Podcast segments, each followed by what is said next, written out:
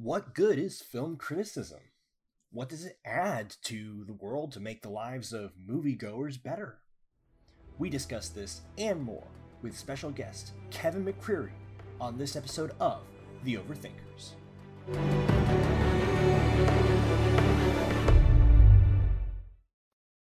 Hello, thinking people's thinking people. Welcome to The Overthinkers. I am your host, Joseph Holmes, filmmaker, culture critic, culture maker, and maker critic. And with me, as always, is my discouragingly dreamy co host. That's me. My name is Nathan Clarkson. I'm a filmmaker, actor, and author. And as far as my last thing, I can't think of anything much this week, but in in in light of what we're speaking about, I will say I'm an artist who has had their work criticized. So that is an identity I'm willing to accept. Hmm, I feel well. All right, we'll let you get away with that. We'll let you get away with that one. Um, and was that today, a cop out? Was that a cop out answer? A little bit, little bit. Uh, How about this? I'm an artist with a chip on his shoulder. There you go. But that's just an artist. That's true. nah, all right. Well, well, we'll we'll let him do it. We'll let him do it. And as you're already hearing, today we have a very special guest. He is a film critic, a speaker, and the host of the hilarious YouTube show Say Goodnight, Kevin, where he comedically criti- critiques Christian content of the film variety. He is the courageous, the cantankerous, the carnivorous Kevin McCreary. Kevin, welcome to the podcast. Wow, what an intro. Thank I you. can see why you needed notes. A lot of alliterations takes a lot of writing. what, what uh, did I miss anything? Anything else in your pedigree? I should. Uh, you should. No, that's literally everything. That specifically starts with the cuh sound. yes. Well, perfect then. I mean, we could go through the alphabet, I guess, but you know, I tried to do K's, but there's just not as many good things with K's. yeah, and you got to be careful how many Ks. Careful. That's true, but that's also C. Yeah. That's still C. Well, it's homeschool. I don't. No, I was no, thinking of the aspect ratio. Don't do that. Do not do not reinforce the stereotype about homeschoolers. Um, all right. I was thinking of like 4K, 8K. That's true. The 4K. Ooh, oh, that's good. Well, next time, next time we have you on, if you if you if you will speak to us after this Yeah, we'll podcast, see. Yeah, we'll you know, see. We got some. Wow, hard thi- I feel like this is. I feel like I'm on my own podcast because you are. like, you are. This is actually- Inception. this like Actually, we'll see if you like lot. me after this attitude, which uh, is how I feel We're on a I podcast record mine. within a podcast. Oh man, don't don't get me started. Uh, so today we are talking about film criticism. The American public has a mixed relationship with film critics. On the one hand, film critics are often beloved celebrities with not inconsiderable influence, most notably Roger Ebert. But today there are many successful film critic celebrities on YouTube, including some of my favorites like Grace Randolph, John Campea, Nostalgia Critic, who you, Kevin, even based your initial persona, Nostalgia Christian, on. Uh, the influence has real tangible effects. Wired published a piece called Rotten Tomatoes and the Unbearable Heaviness of Data, where they argued that the website Rotten Tomatoes, that aggregates reviews by film critics, may have a huge determining effect on what movies people go to see, and therefore the s- film studios make. On the other hand, film critics are often target of hate both by filmmakers and audiences. Filmmakers often accuse film critics who don't like their films of being bitter, joyless parasites who Yeah. crush people's dreams because they aren't talented enough to make something themselves. Amen. Amen. as, as illustrated in fictional critics personified in movies like Ratatouille, Birdman, and The Greatest Showman. Or of not using their influence to support the right kind of films. A view recent guest Alissa Wilkinson critiqued filmmakers for in her Vox article, The Real Reason We Need More Diversity in Film Criticism. Audiences will often accuse critics of elitism or outright conspiracy if the critics don't like a movie they like, such as in the case of DC films, or liking a film they don't like, such as the case of the recent Star Wars films. Many people, even people who enjoy film critics, have a hard time describing what good film critics really do and what they add to the world. So, Kevin, as a film from one film critic to another film critic, what do you think film critics do that is important? And at what point did you too become a bitter, joyless parasite who crushes people's dreams? Yeah. I uh love this podcast. I feel, I We feel like I'm too. I'd just rather just sit here and listen to the podcast. we like That the was sound of such a great- That was great. That was the best worded question, full of so much information and analysis. Whew.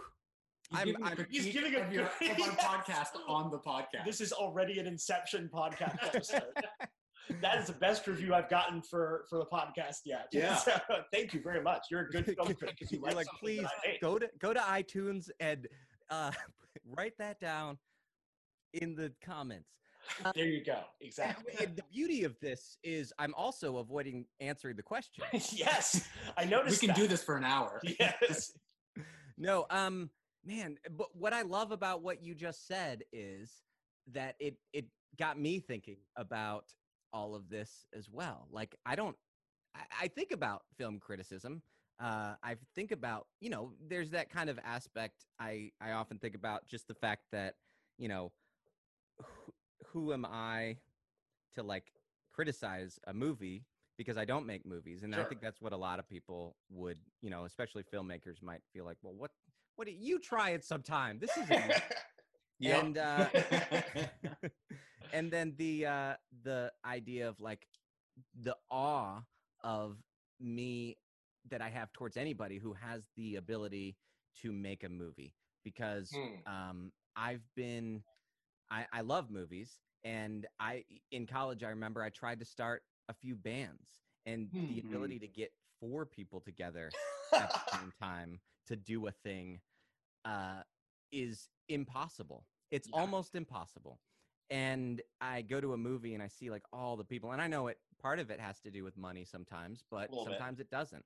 And people get coming together and creating this huge thing, and it not just ending up like the original cut of the Justice League uh, is amazing. Like I'm amazed Great that movie. not every movie doesn't turn No. out that way, or worse.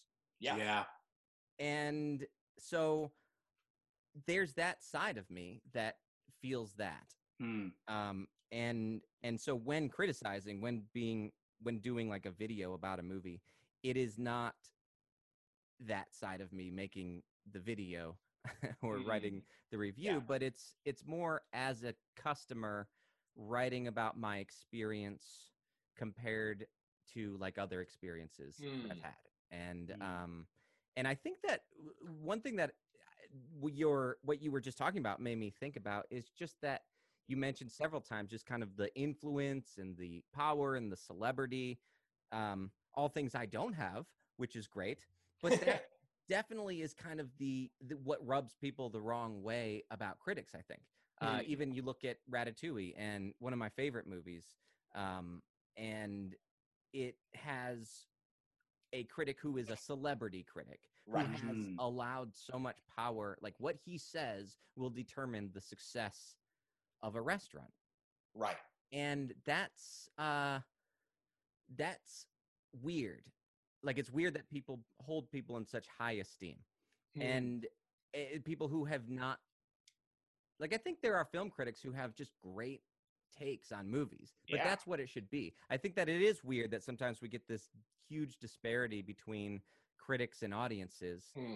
um because who's then who maybe people just like hearing pretentious thoughts and so, like i Hmm. don't like watching i don't agree with them about movies but i like hearing their thoughts i don't agree with yeah. um, you know just from the market but like that's that's our, our whole audience feels that Yeah. way about us. Yeah. Yeah, pretty much. but i And tend to this- think of critics as a, a like the idea of criticism to me i think is a good thing uh, i think that if you narrow it down to what service is it providing Mhm, it's yeah. the same as uh, consumer reports or even an amazon review you know i scroll down and look at what the the rating is and if it's got like two and a half stars i'm like well why? And i'll read why. Like that's really helpful because Sure. these are real customers and so you're getting their perspective on their experience with this product.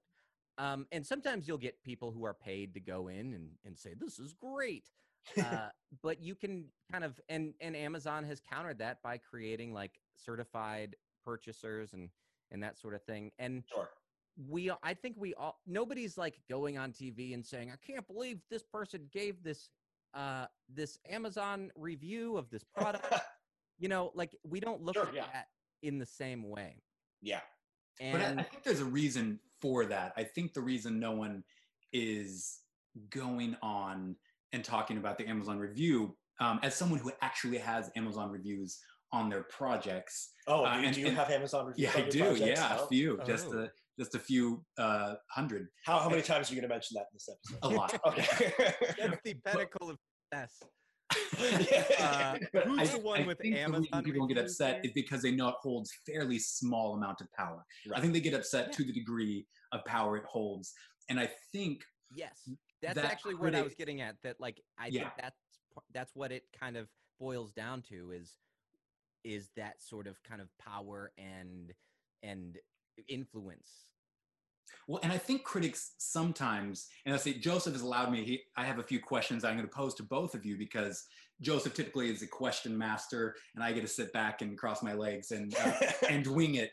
But this time I have questions because as someone who has both made films and written books, and I, I want to even widen this just on the artistic sure. um, uh, medium as a whole, meaning writing, art, uh, literature, movies, film, whatever it would be, um, just in, in criticism in general.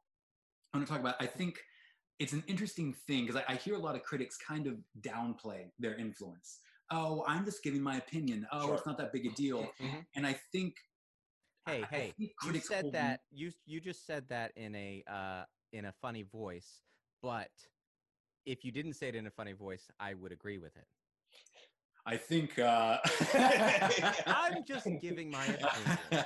but it, but I, I do think they down I do think they downplay and I think that and this isn't necessarily a bad thing but I do think I hate to quote the old great movie with uh, great with great power comes great responsibility. I think a lot of the reason and I'm projecting here that critics don't want to accept that they actually have influence and power in the world especially in the zeitgeist of whatever community or culture they're in is because it would almost hinder them from being more honest and they don't want to take on the responsibility of you know you made allusions to jokes about crushing the souls of young artists and so i do think there is a weird responsibility that critics have and it's one i'm really glad i don't have um, because you know i hear both of you and I, and I think the critic's job is very important. I, I think especially in this um, and kevin you're acquainted with this world this very small kind of niche world of, of faith filmmaking.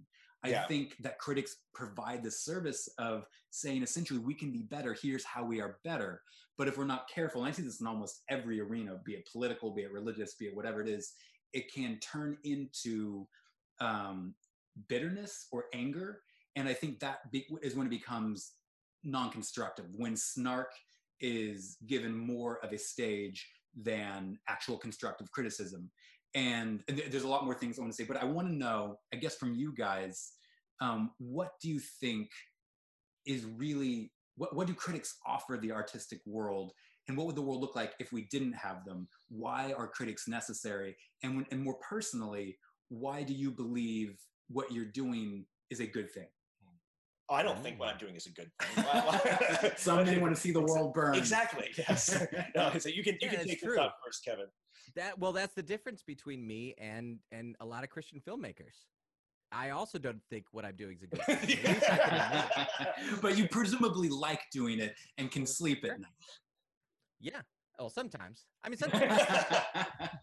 I do mean, you I've think that what you do has a constructive a, a good because I, I actually do i think your videos are important Yeah. um, but do you wh- how do you see what you do and how do you see it affecting the world in which you live Yeah. Well, I I have had people comment and I've had to stay up at night thinking through like, well, did I was I too hard on that? Mm. And then obviously I come to the conclusion that I'm never wrong and they, they're the ones with the problem. You fit in here. yeah. you fit in here But I mean that is part of that's their feedback on my art. I don't turn my comments off on my videos. Mm. People can comment and criticize and say whatever they want as long as they're being, you know, unless they start like posting spam or something, but Sure, I don't delete comments.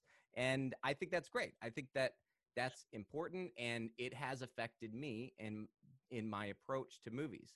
Um, I think that having conversations with film directors, that's why I started my podcast was to uh, talk about Hmm. um, the things that I have said in videos. Alex Kendrick, uh, kind of among my audience, famously talked with me about um, about some things that I had gotten wrong on my podcast about uh, aspects of who they are and their motivations.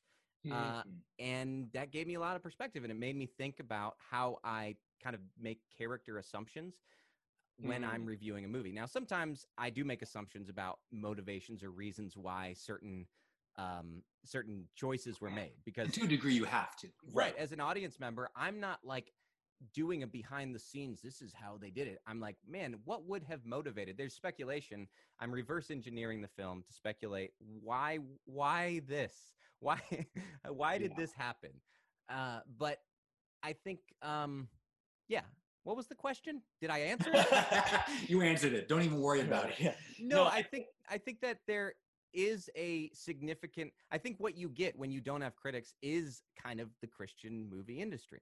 Yeah. I think that Mm. there's a that's an industry that not that there's nobody criticizing it, but there are a lot of people who I mean there's a lot of websites that are very popular uh, that will, and I'm sure a lot of our viewers find them very useful, uh, but that review movies based on family friendliness. Mm. And I think that that's useful if you have kids or if you're specifically looking for that. But there's a different um, there's a different service that's provided in reviewing a movie based Right. on Quality.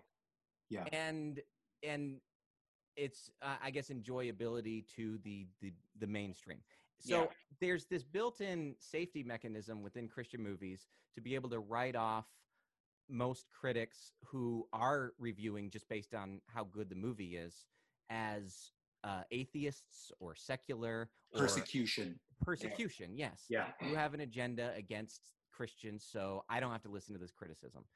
And that's something that I've I'm glad that I've been able to kind of be a critic while also being a Christian and not hiding that fact. For one, I think it shows that hey, it's not because of Jesus that people aren't paying attention to your content because people Could be because how you Christians portray Jesus so terribly. yeah. but I think that it's uh I- you know I think that there's a level to which um I'm able to kind of say things that Christian movie f- Mm. filmmakers will hear because they're not they can't write me off as just an atheist who hates God. Yeah. No, that's really good. I think for me, um, first of all, and we were talking about this a little bit before the podcast, Nathan. Um, cr- criticism is good. Yes. Like, it, not like let's take it out of art criticism. Like everyone knows, in order to thrive and flourish as human beings, we need sometimes to be criticized Yeah, because we, scripture is full of criticism. yeah, it's, it's a, bo- a lot of hey, this is you're doing this wrong. I mean, that's all Paul did was just Yeah. criticize his friends. Right, exactly. Because we can't always see if we're doing criticized something. Saint Peter.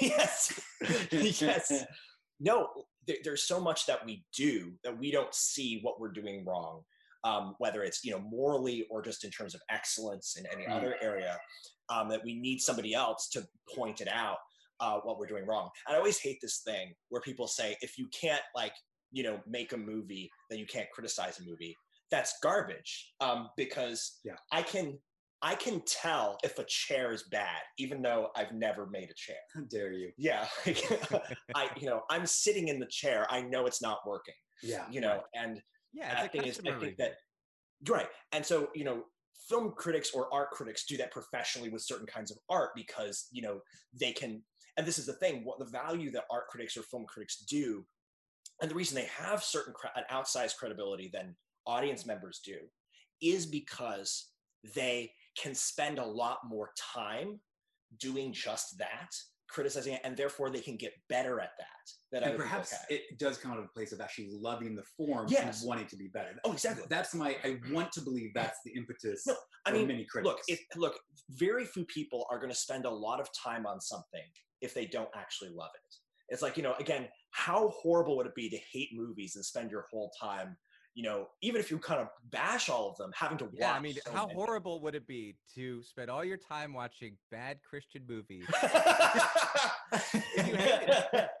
well, see, to be fair to be fair but you still you still love jesus and you want the christian film to succeed you love films and you love Jesus, and you want Yes. to see these two overlap in some sort of meaningful, and right beautiful so it's way. a it's a it's a I self assume. it's a self-sacrificial thing you're doing we appreciate it okay.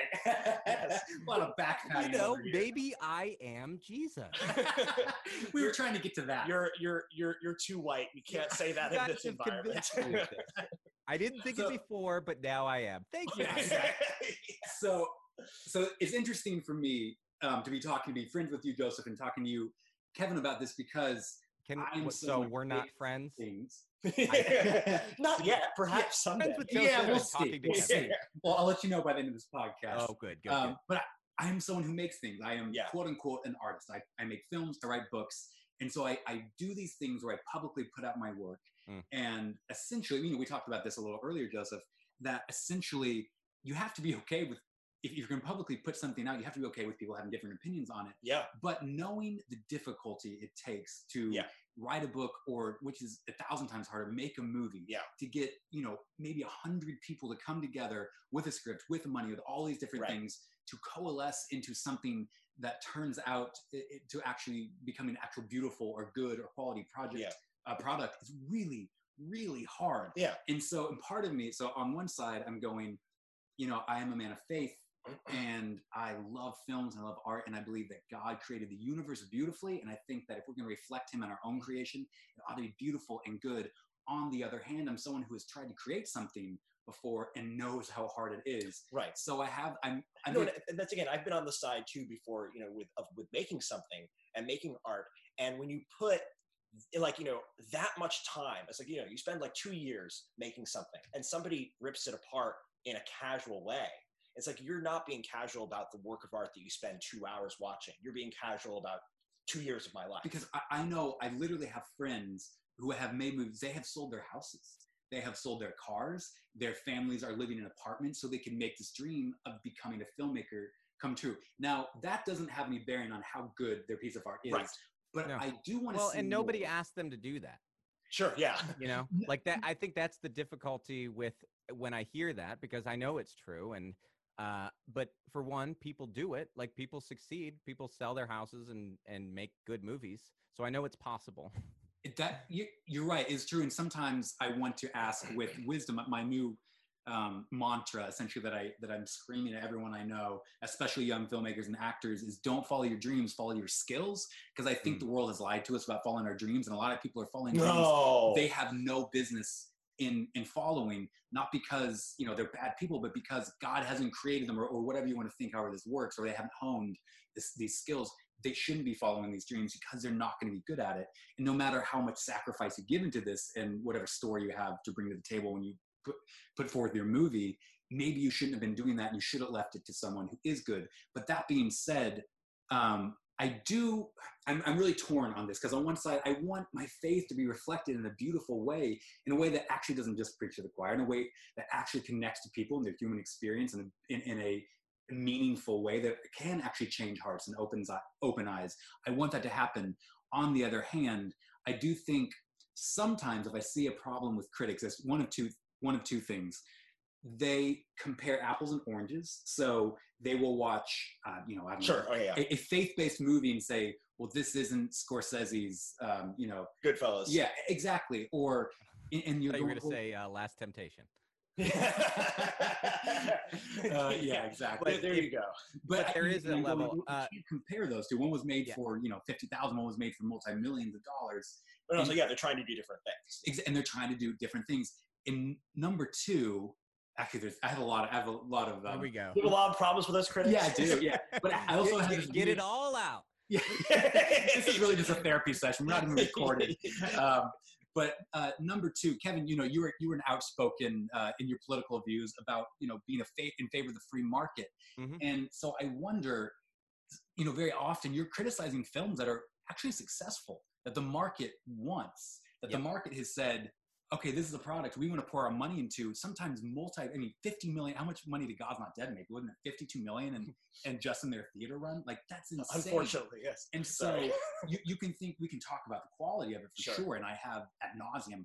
But the reality is the market wanted it. So I feel that oftentimes the criticism is misplaced to the filmmaker when it maybe should be placed on the audience. I feel like oh, it, oh, it is. Christians Yeah. aren't No, gonna I make agree. Good, good enough art, and I feel like had they said, "I want better films. I want films that are more quality. I'm not going to spend my money on you know th- this kind of trite whatever."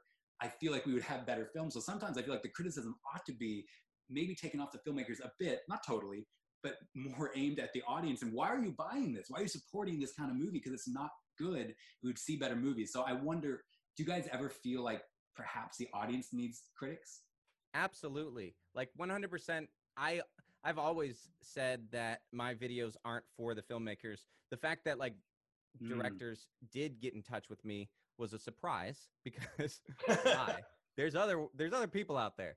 Um, but like I, my that's why I compare it to Amazon reviews. That's why I Mhm. um Yeah. you know they are for the audience. Mm. And the best comments or or feedback that I've gotten has been people saying, "Hey, I I kind of nonchalantly felt like this movie was fine."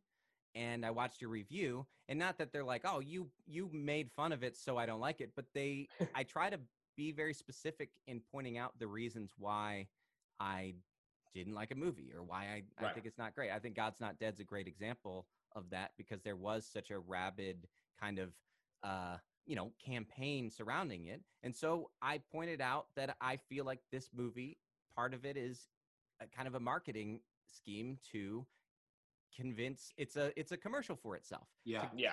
and to let audiences know hey the filmmakers are whether you uh, feel it or not they might be using you to promote their movie and that's any marketing campaign but they're using your your faith Yeah. um, so you're you're kind of evangelizing for their product rather than for jesus christ right. and in that even the product i don't feel represents christ very well that Yeah. the, the the part where he asks um you know he he kind of the main atheist admits why he's an atheist and and the kid proceeds to yell at him and and say why do you Yeah. hate god in front of the whole class instead of saying hey i i hear your heart and let's go have coffee and forget about embarrassing you in front of the class like i think that's more yeah. The Christ-like thing to do. Not that I I know the mind of Christ, but I would I would prefer it that uh that winning against that guy, you think that your heart would change after you heard his his heartfelt Yeah. story. And so I I I do think that critics should keep in mind that they're not there to change the Christian film industry or the or the real film industry even. Wait, are you saying Christian films aren't real? Yeah, whoa. Well- hot take. The tea. uh, it, and that's the funny thing about great point the christian film industry in and of itself is not a genre because it can be all kinds of genres but it's Right. specific This the old- this is the market Yeah. so it's it's you can compare it very much to kids movies where it's there are great well done kids movies and then there Right. are crappy kids movies and the crappy kids movies often get more play or more attention just because they're kids movies and. Right. and it feels you can feel that there's an attitude of like well it's for kids so it's fine and that happens in christian content as well Yeah. because there's that built-in audience so yeah you're right i think that audiences um cri- as i think as a free market person i think that critics are an essential part of that because um because that's the hope is to kind of educate audiences to to demand more and to view it as okay a, a dollar is a vote uh, yeah. when i pay for the this, audience has power, and you're. I'm saying I want this, and and I think it's very important because um, I watched a thing that had uh, it was Tyler um, Tyler Smith, Tyler Smith. Yeah, he Yeah. he did friend of the podcast. friend of the podcast. Yes. great. Yeah, his movie he has all these clips from Yeah. Real Redemption. um, yep. Yeah, when uh when Scorsese's movie came out, um Yep. the Last Temptation, and all these Christians criticizing and saying this is terrible, this is the worst thing ever and it's blasphemy and stuff. And sure, that could be true, but like that was one of the best made movies that had Mm. Jesus portrayed in it, and it was portrayed by somebody who from what I understand, I don't think Scorsese's a, a hardcore Christian or anything. Sure. Yeah. I think that that's an interesting thing as we bring up sort of the free market and people voting. Another thing to point out is voting with your view. voting with you. The free market also is voting for critics. You know, the Interesting. one thing that audiences do want, and this is something I've experienced, you know, you know, just in my personal life.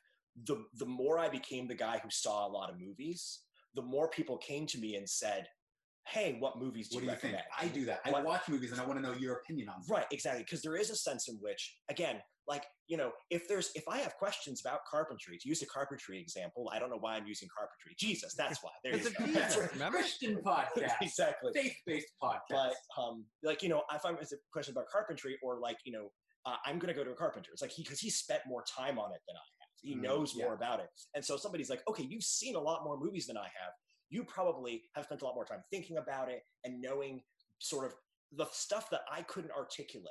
You know, like you will be able to help me articulate, or you'll be able to help me think about it in a better way, so I can become a better viewer. It is possible to become a better viewer, and part of the way that you do that is through the mentorship of people who have spent more time on it than you.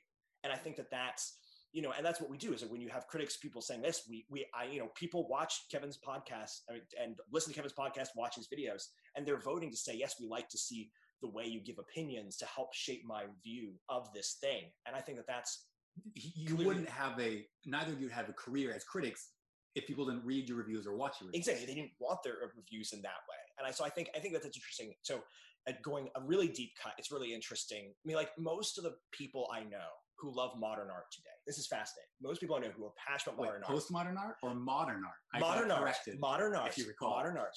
Um, say whenever i hear their story the first time they ever uh, they said that they loved modern art was not when they saw modern art is when they read a critic explain what was beautiful about modern art. And then they could see the modern art in a new way because they didn't know the effect it was going to have on them or the potential for the effect to have on them before somebody explained it. And this goes back i mean like into the bible too where you know i what a professor once pointed out to me that um when you know in the story of moses when the when the israelites are going to are trapped between pharaoh's army and the red sea what's interesting is that moses goes up to them and he says guys i want you to know you're going to be saved from this. And i want you to know before it happens god did it.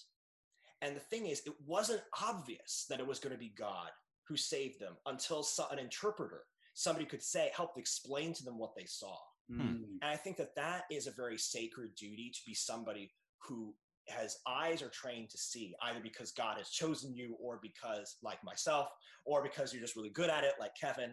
For those Uh, who have eyes to see, for those who have exactly to, to be able to help other people see. And that's the thing is, you listen to a critic, and sometimes you disagree with the critic, but sometimes the critic pointed out something to you that once you they show it to you, you agree with it and you realize. What was it. that film that you made me hate? We watched Oh. it and I, and I initially liked it and was like, oh, that was pretty good. And then you said, well, It's- actually, it's the Mr. Rogers movie, A Beautiful Day in the Neighborhood. oh yeah, no, I hate it. Yes. I liked it initially, Oh, and actually. spoiled my fun and made me hate it. and that's how I know I'm a good critic. Is if I can you dislike more things. Yeah. world. Well, Oh yeah, no, you definitely made me dislike a lot of things. But so, so I have a question based on what you just said. please. Um, because I I hear what you're saying, I see what you're saying, uh, but it does that. Is there a difference? And because what you're talking about with modern art, I feel is so much closer to like like essays and like video essays. You see like Nerdwriter Sure. uh, doing is an analysis. Is there a difference between somebody who's a critic and somebody who's interpreting and, and giving uh, a thoughtful analysis to allow you to have a different perspective on a film? Um, I think that there's it's a spectrum. I think to a certain Oh. degree, yes. You know, some things can have spectrums. Nate. First modern, first postmodern art. now Yeah, postmodern. yeah, Jeez, Joseph. Yes. So my thing is that all you know, you talk about film criticism or art criticism is saying, hey, as a as a customer review. But Mhm. even the customer review, what you're doing, and I've watched your videos, is giving context of why, how to think about it. It's a Mhm. different way of thinking about the work because you analyze it, you tell a story about it, you pick it apart. And that's and you often do it in a narrow sense for a narrow purpose. Yeah. For But- narrow minds. Yes, exactly. Yes, like myself. Um, and but what? But but you can also analyze and break it down and tell a story about it and interpret it, help the audience interpret it for a broader sense in terms of culture, in terms of like water, But you're still doing the thing where you're helping interpret a work. Yes. Now, see, I will say, now I'm friends with a lot of filmmakers, both secular and Christian, and I, there is a running um, mentality, maybe emotion, towards critics and it's you know those guys are awful they're just you know all, all the tropes so Yes, we are. Yes, go on. but the thing is i i typically defend you now i, I have a chip on Thank my you. I shoulder appreciate that. and if and if you come after me then you're wrong Sure. but no i genuinely generally i defend critics and i'll tell you why is because i want both of you I, as critics i want you to educate the audience and that's why i brought this up and i'm glad to hear that this is something in your minds as you are critiquing that you're Yeah. talking to the audience and how to think and how to how to look at these things and to ask for better art and the reason i appreciate that is because as a filmmaker especially one who is in a niche genre if you can call it that the, the faith-based world You can. I think Yeah. you would. Yes. but um, as someone who lives there and makes my money there and sells movies there i have as i'm going to write a script have these ideas and they're outside the box and you know i want to explore them and i'll be interesting. I might want a character to be authentic to what a human actually would look like and to curse and to and to do things that you know christians aren't comfortable seeing with on screen because that's reality and i want to portray reality um, in my films. But then i find myself going oh no i can't can't write this. This Mm. this character has to say oh crud um, Yeah. or gosh darn it because Whoa, language. yeah i know sorry explicit episode guys because I, I fear oh i'm not going to be able to sell Yeah. this creative more human more exploratory art i have to make something that will cater to the audience i know that my uh, livelihood rests in and so i end up having to polish my art in ways i never wanted to so i actually have this really soft spot for critics because i want critics to help help tell the audience no ask for more creative things ask for more human things ask for things that that actually mirror the human experience and that will be ultimately more effective and have more weighty results um, as a as a result. And so I, that's why i i really do appreciate critics and actually encourage more critics to come on and in a loving way that's yeah I don't know, in, at least in a constructive way Yeah. um, help filmmakers and audiences ask for better because i want to be able to explore more and make better art. So in that way i commend you. No i am interested and i'll go back to the question i asked a little bit earlier um, of both of you. When you are critiquing something criticizing something do you take into account um, the means the budget the reality of what it took to make this film or is everything based off of hollywood films in other words when you're going to a t-ball you're not expecting these kids to be derek jeter um, you say oh but they have potential do you look for potential do you look for do you, take into account the reality of what it took to make this film or is everything based off this, this objective good or bad no like, matter is this Citizen Kane? If it's not, exactly. yeah the real reason you know like god's not dead is because it wasn't citizen kane Yeah. So do you take that into account when you are critiquing something or, or do you think that's something that shouldn't be taken into account the budget the reality of how uh, of all the practical things it took to make make this me.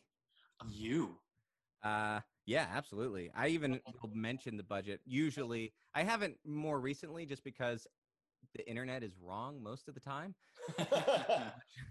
Wait, what? But like, yeah, I, I in fact, um, yeah, I I do. I always take that into account. I try to give a bit of of like, hey, this movie. Like, I avoided reviewing uh Flywheel for a long time, even though people are like review Flywheel, and I'm like, yeah, but like this is just a church decided to make a movie. It wasn't Right. like, yeah you know and so when i did review it i i prepared the audience to say look i didn't want to do this i basically said what i just said there. you asked for this you Yeah. guys wanted this but remember this is come on and i actually for what No. it is i think flywheel is a charming movie i think it Right. could be I'm- cut I'm down a lot but it's cute do you now uh, that being said are you harsher on bad movies with huge budgets yes I mean, so yeah, go ahead. Go ahead. You go. I Ken. know that like a big budget doesn't. I'm harsh on big movies with bad scripts, like Yes. big Yeah. budgeted movies with bad scripts, because it doesn't cost much to do that. But you, you know, it costs something to get a good writer in there to, to do a draft of the script. But like, not that much to be completely honest there's a lot of good writers who really just want to work Yeah. which is typically what I'll, you know, even on lower budget, if the script's Yeah. if the script is lacking, even Right. just simple things, because I don't, I've ne- my reviews don't have the budget of any movie that I review. Yeah. Hmm. Uh, so I've, I'm not saying that my review is like a movie. it's not supposed to be, but I'm not You can say it down. if you want, but Like what, whatever movie I'm criticizing, they've got more money than me, and I'm not saying like this in a in a Marxist kind of way, but just kind of in a it it would be rude to make fun of a kid who's just trying to make like you Right. know, like use his iPhone But, and like- made something with his brother. Uh, But if I can light my set this well, you certainly can. right like like my my thought is if i'm noticing this i think that's more what it is just Yeah. in terms Mm. of like screenwriting if i'm noticing it and i don't like you mentioned kind of somebody who does this all the time and i'm i do think of myself more as an audience member i'm not i mean i i like tyler smith you mentioned he is somebody who he knows all the words even to Yeah. yeah. he knows what the words mean and the definition so like I th- I see him as like a critic, like in Ratatouille, well, we'll we'll get we'll we'll tell him you said that. Yeah. where I see myself as like slightly more analytical than Mystery Science Theater. I grew up on that. So good. I, I feel like there's there is a level. Maybe I do that because it gives me a pass that I'm like, look, it's just a joke. But I do think that spectrum that you talked about, like you have on one end, you have people like like you know the people on Rotten Tomatoes who you're like, how could they give hundred percent to some movie you've never heard of? And then on the other end, you have CinemaSins, yeah. and there is that middle ground there. But like, yes, taking taking into account what um Yeah. what goes into a movie there's so much that goes in because i'll review a movie and i'm like well the script was really great and it's too bad they didn't have a better budget or i'm like man that character development is fantastic and it makes me forget that this movie Right. did have a low budget Mm. um, and Yeah. so I'll latch onto that sort of thing. But if a movie like has a terrible script and has a big budget, and it's like like uh, I reviewed Batman v Superman, and I'm like, man, how does Yeah. this? How does How that does much that money go into something Same. and it end up like this? Because producers aren't Yeah. writers, but they think they are. Yeah. No, I think I, I agree with that. To a certain degree, I'm a little I'm a little less likely to give leeway for budgets Hmm. because you know uh, you should have taken your budget into account and made a movie that you could make. That's a big criticism. When I have Absolutely. young Yeah, that that does make sense. Like I look at Samson, and I'm like, you couldn't do it though. Yeah, exactly. Like and that's a- I get that you didn't have Gladiator budget to make this movie, but if you didn't have Gladiator budget, then why'd you make the movie? Well, I tell young filmmakers all the time Right. before you make that script that you've been working on for five years, it has 17 explosions, three car chases, and you know the lead man is Daniel Craig. First, write a movie with two characters in one room. Right. Mhm. Right. And so it's, it's Right kind of like saw. Right. And so to a certain degree, but I also agree with you. I'm like I'm I'm much harsher a lot of times like on things that are easy to get right or easier to get right Interesting. than I am things that are harder to do. You know, and it's like again for the script, it's like, look, you know, nobody is waiting for your film yet. Spend more time on the script to get it right before it's, you know, before you have to, you know, make the movie. And certain things like, you know, you know, there are other movies where the thing you're trying to do has been done before. Maybe watch those movies and lift the Mm. way that they solve the problem. Like one of the things, Copy other movies. yes, Yes. well, I mean, Dude, well, I'll give you an example. Like, you know, I see all the time people having trouble with exposition and like Mm. leaving out exposition or doing exposition that doesn't work or is lazy or stuff like that. And I will just say, look, if you if you wanted if you're not a good writer and you or no, don't write a movie, but like if you're if you don't aren't as skilled and you don't know how to do exposition, watch Guardians of the Galaxy because yes, their exposition was clunky, but they it, it, they established a whole galaxy and whole characters, a whole world with some atrocious exposition. Like you know, I am a daughter of Thanos, just like you are. They walk into a room. yes, and like you know, but it worked, and they made it work. we And both like, know look, that we're daughters of Thanos. Yes, exactly. And it's like, and it's like, look, if they can do it and it works, like you know, tr- at least try that. And you're not even trying that. So to a certain Yeah. it's kind of like, well, have you watched other movies? Like there are other movies that have solved this problem before. And it's Yeah. like, well, if you can't actually do it on the budget that you have the resources, then do a different movie. But I will point out, and, and I agree with what you're saying, you did just tell young filmmakers to go watch one of the most expensive film franchises in history and to take from that. yeah, the script. It was not one of the most expensive That's scripts okay. in history. Okay, true, true, true. That's that's fair. And I will say I've noticed but it about is most- good to learn from uh from expensive movies in ter- but you have you do have to know what you're looking for because Right. you will have people who are like yeah I, I agree with all that but not know like what to do but Yes. actually No. and like looking at like dallas jenkins talks about that he talked about that at the at the film festival that that we were at uh, about being a student of film like Yeah. if you're gonna make a movie and i Mm. thought i'd never heard someone say that but i guess i i i felt it and when Yeah. it, I was like, oh, Well, and that- that goes for writers true. too. If you're going to Mhm. write a novel, be someone who loves reading literature. Yeah. Yeah. It's interesting. I have noticed in both of your work and many critics, you do you do talk about the writing, the story structure more often than you talk about the actors. Yeah. Which I am You're very offended. for one. No, no, for one, I'm very happy. oh, you're happy. You're happy about it. Most actors get a pass, and the thing is, I want to start. Well, I'm not going to, but I, I would love to see people actually criticize acting performances. 'cause That's what I'm Mm. always watching as an actor. Interesting. to see, come on, make this real, make this authentic. You should do it. You Yeah, should do it. You But should- the thing Well, said, I is, you know, usually will just repeat whatever the line was because I know when I repeat it, it's gonna sound bad. So I'll just repeat the those are honestly those are my favorite directors.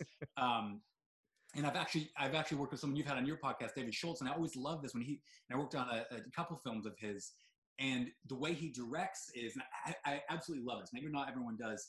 Is he'll take me outside, you know, he'll see it's not working, and he'll take me outside, and he'll literally just give me the scene in the way he has in his head. I'm like, oh, that's really good, and he'll walk back in, and I'll be like, okay, I'm gonna do it because he gave me a vision for Yeah. how it should look, and it makes sense, and then I'll go do it. Oh, that's But you see, But all- all I- directors avoid doing that because a lot of actors hate that. A lot of actors don't want. They do that because, they're prideful. they're Yeah. like, well, I, let me do. I'm let me own this character Right. and It's not it their character. way. That, that, that it belongs to the audience. It belongs to the writer and the director. That is pride. And actors, if you're listening, be willing to listen to a director. He can see things you cannot. as as as my favorite. Uh, as, he is your God in this story he's creating. Let Oh, listen to him. It's like scripture. well, don't take that too far. Don't Yeah. let, make him God. In all Worship respects. him. Worship your director.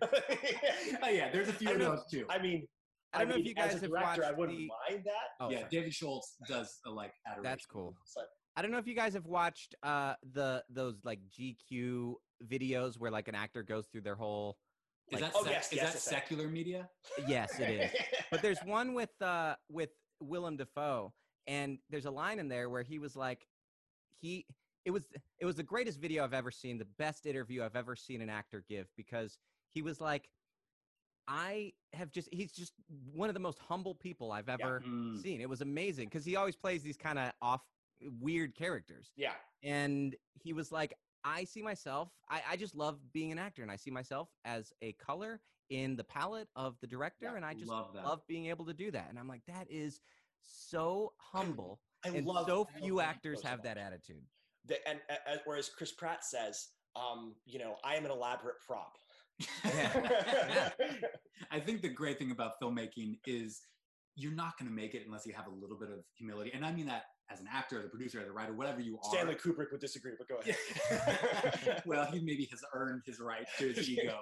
But I do think there is, this is an act of humility. And listening to criticism Yeah. is an act of humility. And as Christians, what did Jesus say over and over again? It's, yes, it's humility is one of the central themes to following yes, God. And if you can't walk in as an actor, a filmmaker, whatever it might be, as a writer, if you can't walk in with a little humility, Mm. I'm not saying just let people run over you, but I am saying listen, try to Right. learn, try to expand your vision of what you or whatever your project's working on could be. And and the learn how is- to filter out like fil- sift through it Yeah, because s- a Yes. lot of it's going to be crap yes. Most like- of it is, but you have to look for those voices you trust. the thing is Yeah. most people a lot of people can't do that and i'll put this in my category like the reason it's hard for me and i'm working on avoiding it is that we attach so much of our identity to our work oh and yeah, I'm. I'm no longer a human. I am an actor. yes Yeah. exactly. but it's like why else would you pour that much energy and effort and time Right. into it but the thing is you know and again you know because i can do this on this podcast you know our identity is in christ it's not in Mm. our Mm, so it's like if and I, and yes, I am about to quote uh, refer to Jesus, but also quote Ayn Rand in the same sentence. Oh no! but I know a lot of people are gonna be mad, but like you know, just listen to what I say. There's a line in the Fountainhead, or that they repeat often enough, where they say, uh, talk about the things the bad people do to people, to say, let it go so far deep, but no deeper. Interesting. And it's just like you know, when people are criticizing your work, is like I think about this like look they might be saying something good they might be something something bad but whatever they're saying it doesn't hit you at the deepest core of who you are and so that mm. means you mm. can listen to it without pain because they're not hitting you at the deepest core of who you are because they're not because this is not the deepest core of who you are even if you think it is interesting okay well with that i'm going to have one last question and then we'll get to our um, I almost said pluses and minuses. No. blesses and curses. You have to stay on brand. yeah, I know. It's a little heavier with blessing and cursing. But my last question is Has there ever been a review for either of you that you look back in one of a few things that you realize was far too, it hit a personal place and you were used to went ad hominem? Or is there a review that you look back and realize I was wrong? I was totally wrong. Or at the very least, has you, have you ever looked back on a review that you have regretted? And I say this you know, preface this with audience, I forgot to mention this. Kevin actually has critiqued in, in a full video a film that I have been in. So this is your you're hoping my chance. answer will be your film. I have you one Actually, last I think chance, it's one of your Kevin. best work is um is the one I was in. So feel no need. I, I enjoyed that review too. Yeah. Um, See, those movies are the most fun to review. Uh, Interesting. Uh, like like those those kinds of more independent films. Um, I don't know. I I I enjoy them because I, I there's so much heart, but yet yeah. there's also a lot of cringe. So so much. Those things go together quite often. Yeah. Yeah.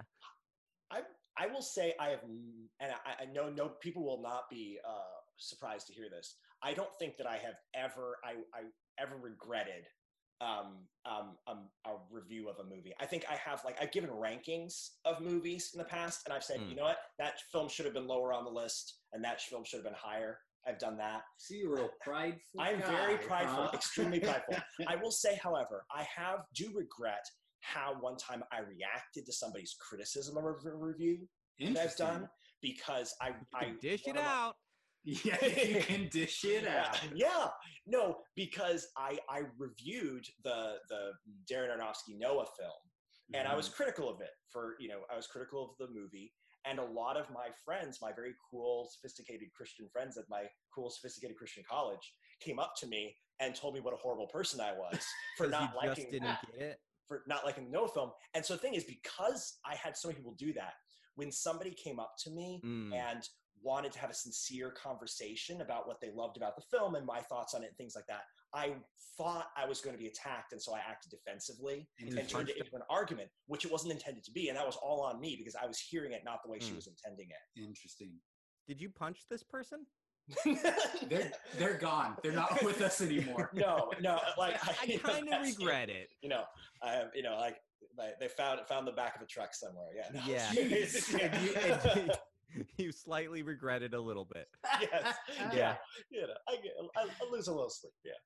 Uh, I mean, I I talked a little bit about what I said about Alex and Stephen Kendrick um, hmm. on on a video that I did. I, I, actually made a video where I kind of analyzed the ending because I basically said that uh, that they're arrogant jerks, and I was extrapolating from why would you have five movies all like this was War Room, uh, yeah. all to like all successful, uh, relatively speaking, from the amount of money it cost to make. Why are you still the ones writing these movies? Was mm. uh, kind of my criticism, and I still think that's that's valid. But my assumption then, when I decided to try to figure it out, I assumed it was probably somewhere uh, like along the lines of George Lucas, who didn't right. let anybody write on uh, on the prequels, and I don't think that's the reason. Like knowing the Kendricks now, I think they're very nice people and very humble people, and it's not that. Uh, I think that it can come across that way because I think that they're they're they're ministers at heart, and they don't care about making movies as much as they care about sharing Jesus. And Right.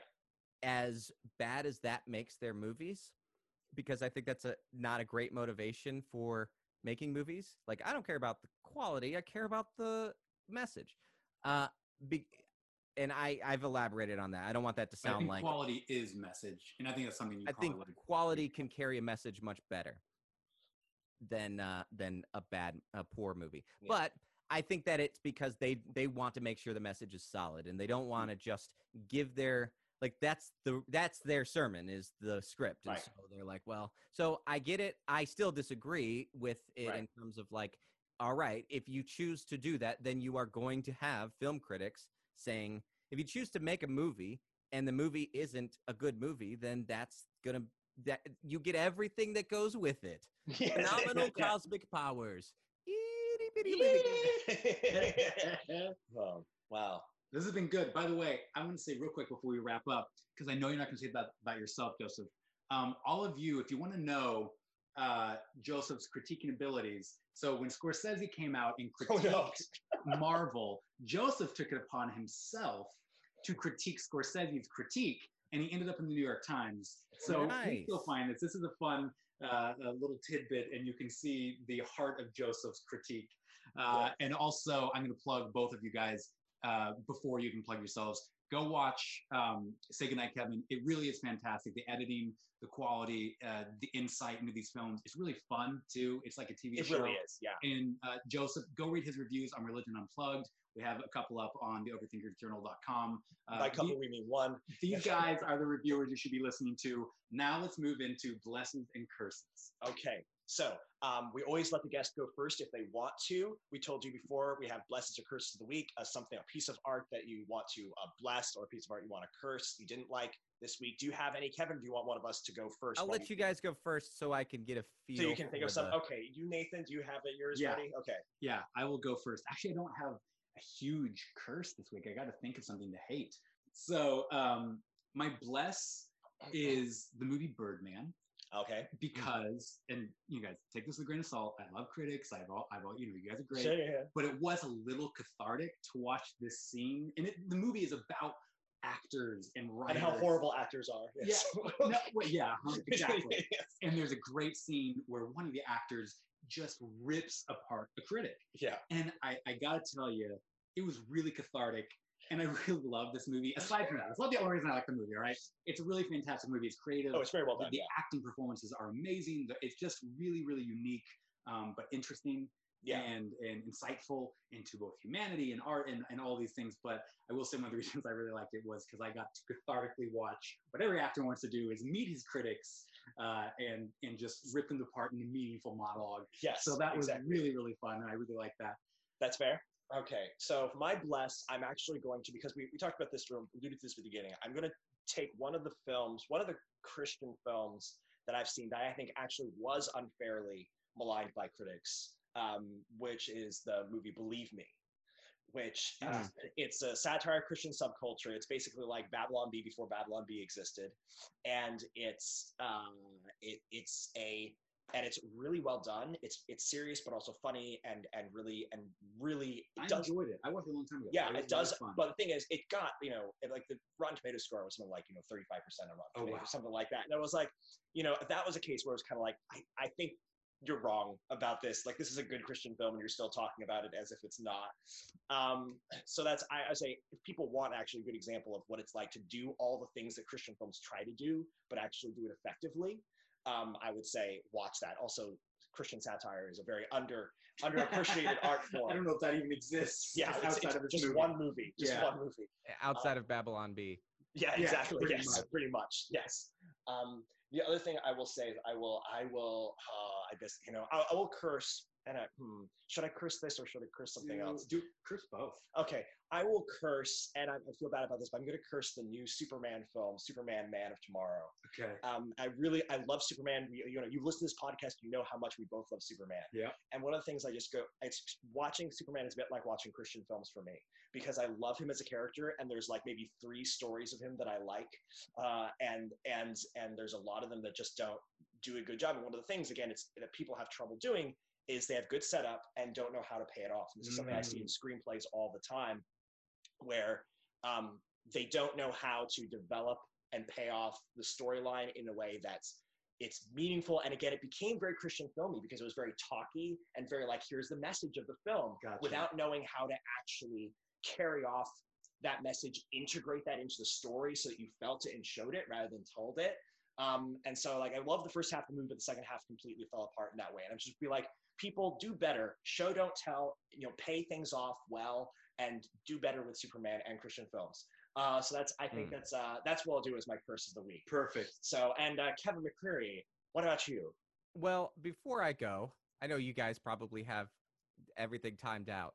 Uh, No, I no, wanted no, to do know not. We do what- not. We're, we actually especially said, okay, we're doing this with Kevin McCreary. We're going to do a longer episode. This guy talks a lot. VIP. yes. Uh, what did you think of uh, of Red Son? Oh, I loved Red Son.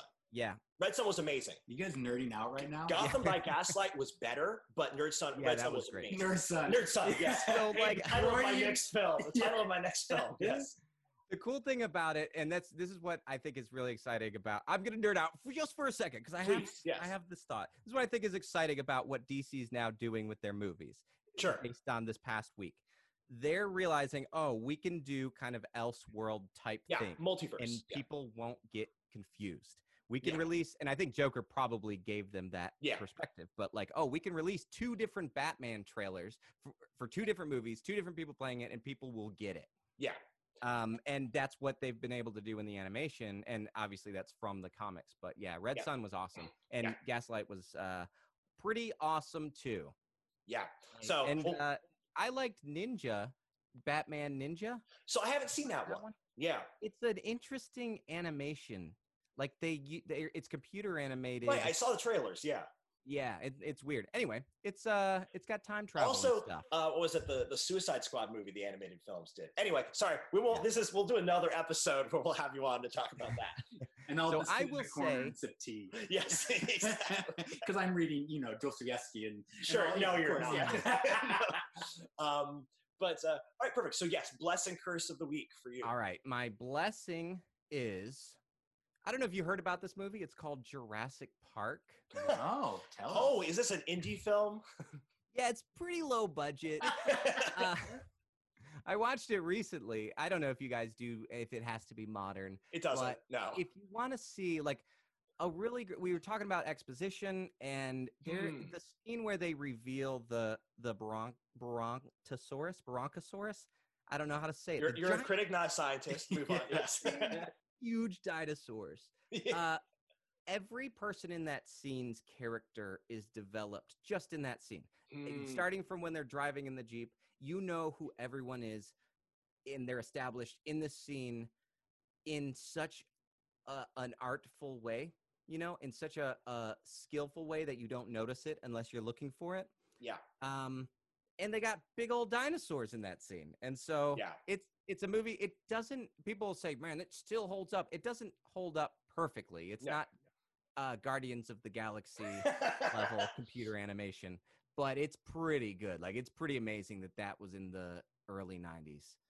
Um yeah, great movie. Uh it's fun, it's funny and uh Yeah. and it's it's Steven Spielberg. It's very Steven Spielberg. Yeah. Um and a thing that I will curse is I was tricked by Netflix to watch this show called or this it's a short called John was trying to contact aliens. Ooh. Oh, I just watched that last night, and I and I thought it was a full documentary, Yeah, and I Right. and it ended, and I went, uh? Right. And Wait, wait, if it had said something, then maybe you wouldn't feel that way. But it tricks you into thinking it's about aliens and it's just like not about aliens, but about what I thought it was going to be is here's this guy who's got all this equipment and maybe the government steps in like like that movie um uh, uh astronaut farmer Yeah, where sure. like this guy's gets shut down and he has to fight it or whatever. But no, he just found uh well, turns out he's gay and that's the movie. They're like that's the twist is that they're just making a movie to say he found his boyfriend. And there- is nothing to do and that interestingly and show me. But it was 15 minutes long, and it builds up I totally agree. By the way, it builds up this. Oh, he has all this thing, and he was unique kind of kid, and he was an outcast. and it on a dime it just becomes and it's not even about that i don't care if it had been interesting it if it but even if it had been even if he wasn't gay even if he found his wife that's not interesting people Yeah. find their wives all the time I just didn't. I didn't understand. Yeah. I, I went to the I- end with going, what? I, I don't I, get. I don't like that. I don't like when they tell you you're getting one movie and they give you a different but you didn't. yeah because it's like a fourth of a netflix original Yeah. film and i'm like okay sure i'll watch it it's about a guy who's trying to contact aliens this will be funny or fun or interesting or heartfelt It was none of and it was none of those things Spoiler: He doesn't contact aliens. He But doesn't. Also, spoiler: He does find a significant other. Yeah, because it says in the description like John was trying to contact aliens, but he found a different kind of first contact. oh no.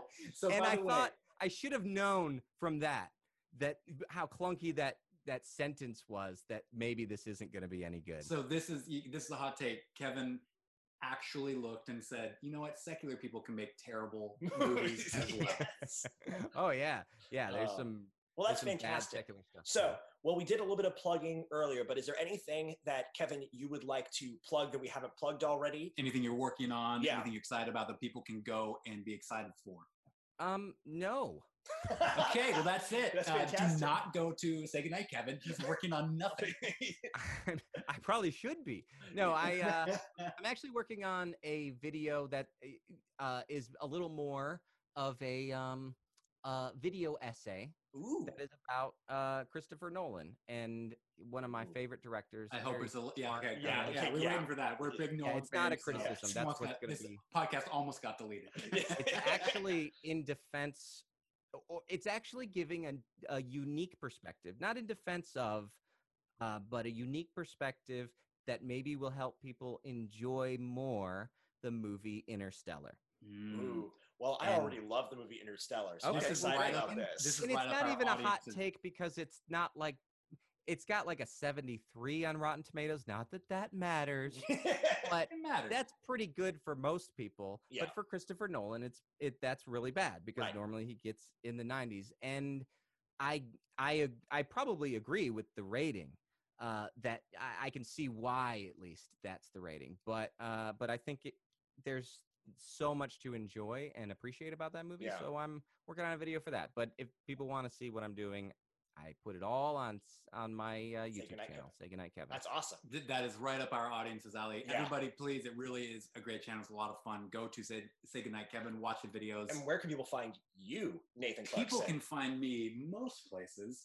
Um, if you want to watch and or read my work, just type in my name in Amazon or wherever. By the way, I have reviews on my work. I forgot to mention that a lot. yeah, only twice. yeah. Um, but uh, you can find me at my website at nathanclarkson.me. You can find me on social media. Um, just search my name, uh, Google my name, whatever, and you'll find me. I love hearing from people. Please connect with me. Tell me that you loved or hated my work, and I will choose to respond or not respond on how on what you write. Uh, Joseph, where can people find you? People can find me on all the socials uh, Twitter, Facebook, Instagram, and they can also find me at uh, josephholmesstudios.com. Or you can see my sketch comedy at uh, Young Professionals. And real on quick, YouTube. you can uh, read Joseph's uh, film reviews on Religion Unplugged, and you can read uh, more of those film reviews on the overthinkersjournal.com, which we'll be putting more up, we promise. Promise. uh, we do love to hear from you, so please send those messages. Also, we recently started an Overthinkers group on Facebook. It's been a lot of fun. There's a couple hundred people there who are all loving getting discussions and arguing about the stuff that we find interesting. So please join the Overthinkers group on Facebook. It's a lot of fun. And also, if you like the podcast, please leave a review. It really helps us get out there. And again, we just want to thank all of you. It's been so much fun doing this, and we love hearing from you and connecting with you. It's just been a great experience. So thank you. Leave a review. Visit these guys' stuff. And Joseph, get us out of here. Oh, thank you very much, everyone. And remember, if it's worth thinking about, it's worth overthinking about. I hope.